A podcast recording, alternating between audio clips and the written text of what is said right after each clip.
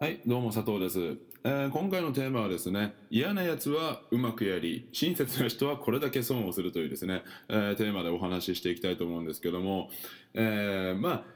よくですね、あのまあ、ぶっちゃけ結論から言いますと、短期的には嫌なやつの方がうまくいくことが多いというのがですね、えー統計上分かってるわけなんですけども、えーまあ、かなりショックですよね。はい、僕もショックです。でも実社会、やはり、えーまあ、そう感じることは多いとは思うんですけども、えこれってですね、研究とか調査でも出てまして、まあ、よくですね、あの、うんまあ、例えばこういった美学を聞いたことあると思うんですけども、懸命に働け、そして堂々と勝負しろ、まあ、そうすれば成功できる。とまあ多くの、えーよく成功哲学的な本とかには書いてあるんですけども、まあ、残念ながらですねそれが間違っていることを示す証拠がたくさんあるということが分かったんですね。えーまあ、ショックですよね。うん、でも、まあ、一応統計じゃそう出てるみたいなんですけども調査によると。でまあ、えー人々を対象に成功をもたらす要素は何かと尋ねられれば、まあ、大体、うん、じゃあ成功するために何が必要なのかと聞かれた時に大体の人は、まあ、一応努力と、えー回答がまあ1位になるんですね。しかし、まあ、研究によるとそれは大外れだと。えーまあ、例えば職場ではですね、えーうん、よく職場の中の会社組織だとかそういった職場では実力より見かけがものを言うというですね あの調査結果があって、えーこれはどんな、えー調査結果かと言いますと、まあ、スタンフォード大学ビジネススクールの、えージェフリー・フェファーによると、えーボスの自分に対する評価を管理する方が仕事での頑張りよりはるかに重要だとで上司に好印象を与えた者はより懸命に働いたが上司への印象を気にかけなかった者より高い勤務評価を得ることが調査で証明されたと。まあ、つまりですね仕事の能力よりもいかに上司に好印象を与えた人の方が、えー評価が高くなるかというのがですね、えーまあ、証明ちょあの調査で証明されたということが分かっているんですね、まあ、かなりショックですよね、まあ、例えば、うん、職場でうん。まあ、例えば職場の例だと,、えー、と自分自身でこう思ったことないです。なんであいつの方が早く出世するんだろうだとか、えーあいつ全然仕事してないじゃん。タバコ吸って遊んでばっかりであの全く仕事してないのになんでなんか上司に例えば誘われたりだとか飲みにおごってもらったりだとか会員制のバーに連れてってもらったりだとか、えー食事に連れてってもらったりだとかうん。なんかそういったなんであいつはっていうふうに多分感じた方感じることって結構ですね生きていく中で、えーあったと思いますし、まあ、これから起こると起こるとは思うんですけども、まあ、結局ですねあの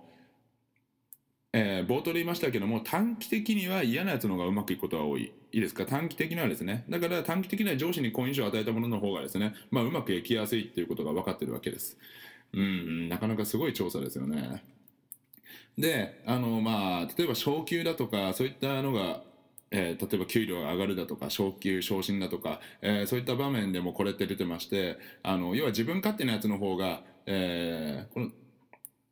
あの自分勝手なやつの方がその昇給をまあ、要求したりしますよね。俺の給料上げてくださいよみたいな。要は自分のことしか考えてないと。でそういった自分本位に昇給を要求する人の方が結果を得られるというですね、えーのが、えハーバードビジネスレビュー誌によると、まあ、その同調性同調性というのは、まあ、人と仲良く付き合っていくことを重んじる性格。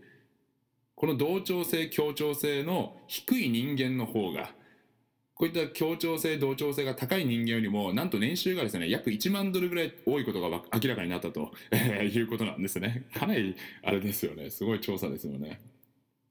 でちなみに財政面の、えー信用度まあ、例えばクレジットスコアとかクレジットカードの信用度とかそういったものですよね、えーこういったのも上層同調性が低い人間の方が高いということが分かっています。であのまたこれまた悲しいことにですね人間には親切は弱さの表れだと、えー勘違いする傾向があるようなんですね。えー例えば私たちが人を評価するときその80%は温かさと有能さという、まあ、2つの評価軸によって判断するなどと、えーハーバードビジネススクールのテレサ・アマビールによる研究があってそれがあの優秀だが非常っていう研究があってそれによるとですね、まあ、人は温かさと有能さは逆の相関関係にあると、えー認識していると。つまりまあ親切すぎるとその人物はまあ能力低いのだと推測する傾向があるらしいんですね。逆に嫌なやつの方が第三者には、まあ、例えば分かりやすく言ったらパーティーとかクラブとかのオラオラ系ですよね。でパリピ的ななんか、まあ、そういったオラオラしてる人。そういったのが第三者の目にとっては力があるように見えたりするんですよね。パッと見は。あの例えば初対面でいるじゃないですか。初っ端からタメ口でなぜか偉そうなやつだとか、えー、そういったやついますよね、えー、そういったの方がやっぱ力があるように見えたりするんですね、えー、また規則を破る破ったりする人の方が従順なものより権力があるように見えると。俺はあのルールなんかに縛られねやってやんぜみたいな、えまあ、ルールはですねあの所詮作られたものですからそれを破ることは重要なこともあるんですけどもまあその破り方ですよね。そのちょっと破り方がうまいと言いますか見せ方がうまいっていう人はま権力があるように見えると、え、いうことなんですけどもあの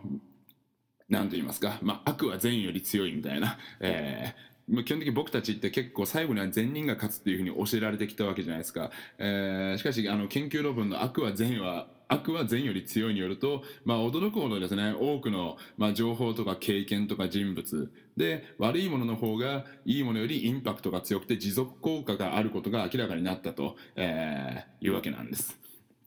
でさらにあの非公式な研究によると、まあ、図書館で道徳の本は普通の本に比べて盗まれる可能性が25%高いっていうことも付け加ええー、られるんですけどもまあもうこれ以上続けるとなんだじゃあもう悪ぶった方がいいじゃんとあの人に親切になんかする必要もないしそれだけ自分が損すんじゃもう真っ平ごめんだっていうふうに感じてしまうかもしれませんけども、えー、大丈夫です。安心してください。あの最終的にですねやっぱり与える親切な人の方が勝つとやはり正義が勝つというデータがですね分かってるわけなんですけどもあの、まあ、まずですねこれを示すためにあの最も不幸せな国の人の特徴というのがあって、えー、そちらをお話ししたいと思うんですけどもあのですね、えー、幸福学研究のゴッドファーザーとして知られているオランダの社会学者のルート・フェーンホーベンさんっていう方がいらっしゃって、えー、その世界幸福データベースを主催している方なんですけども、えー、この方がですねその幸福度の見地から全ての国を調査したところ全ての国ですよ。世界中の全ての国を、えー、精査精査したところ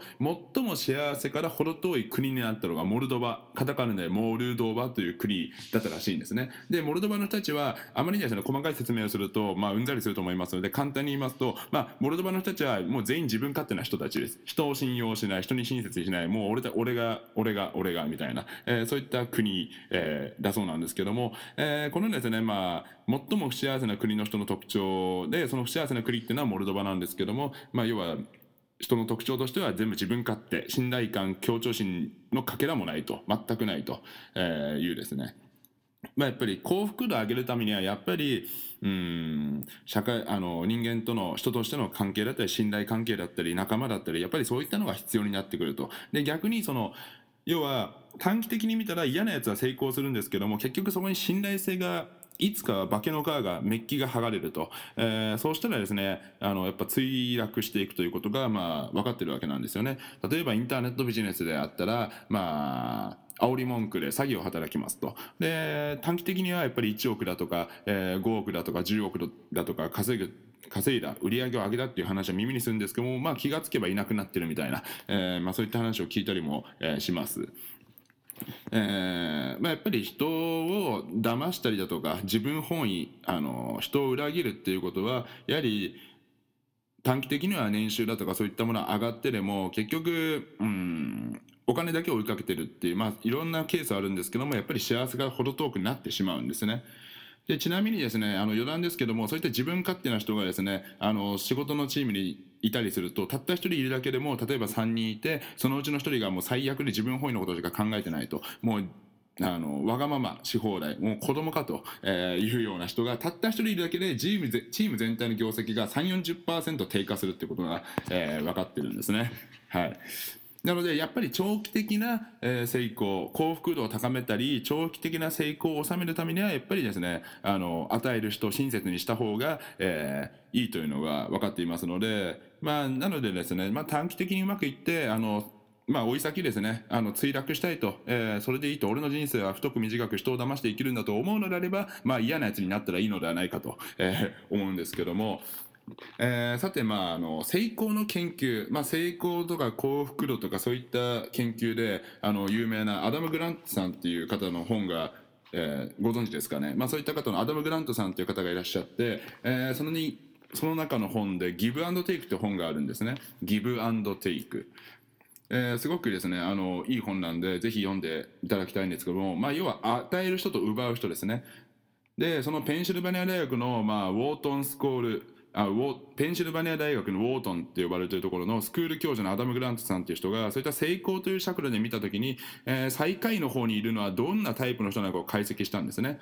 であのー、その本ではやっぱり与える人の方がうまくいくとしかし一番失敗する人も与える人だというのが分かってるわけなんですね。いいですか？一番うまくいく人は与える人その代わり一番うまくいかない人も与える人だと。で、えー、この本の中にはギバー与える人そしてテイカー奪う人。でその中間与える与えることと受け取ることのバランスを取ろうとするタイプをマッチャーというんですけどもそれ全部カタカナですね。ギバーマッチャーテイカー。テイカー、えー、この3つですね、えー、一応まあその本の概念ではテイカーというのは与えるより多く受け取ろうとするタイプ、まあ、奪う人。でギバーは与える人。もう一回言いますね。でマッチャーは与えることと受け取ることのバランスを取ろうとするタイプ、まあ、真ん中ですよね。この3者がいると。そしてギバーは成功に最も近くて一番成功からも程遠いところにいたというのが、えー、分かってるんですけども、えー、まあまとめるとあの簡単にいろいろ細かく言うとあれなので簡単に言うとあの平均では平均的にはその統計の平均的には嫌なやつ、まあ、テイカーが、えー、うまくいくんですけどもでもあのやっぱりばあのですね一番いいと言いますか最高の収益だったり、えー、最も、えー、周りから成功者そして自分の中でも成功したと感じれる人はやっぱりギバーが一番一番だったんですね。でもやっぱりそのこれってやっぱり運とか出会いとかタイミングとか環境とかも左右してきてあのやっぱりギバーの人でもギバーがギバーと組めばすごくお互いに与え合う、まあ、例えば理想のカップル夫婦みたいなもんですよね、えー、ちゃんとお互いがお互い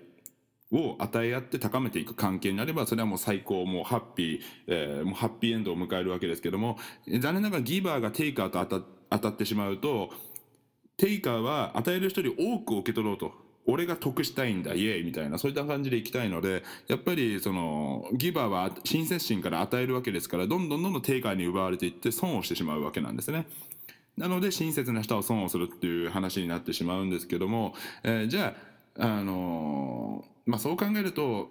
まあ確かに成功したいしどうしても人に優しくしたいから俺は与えていきたいんだと。しかしなんか、まあ、たまたま人付き合いが悪くて運も悪くてなんかいつも損ばっかりしてる気がすると。で、まあ、そこからですね挫折挫折とか落ち込んだりしてしまうと、まあ、その人は嫌な奴にどんどん変わっていってしまうと。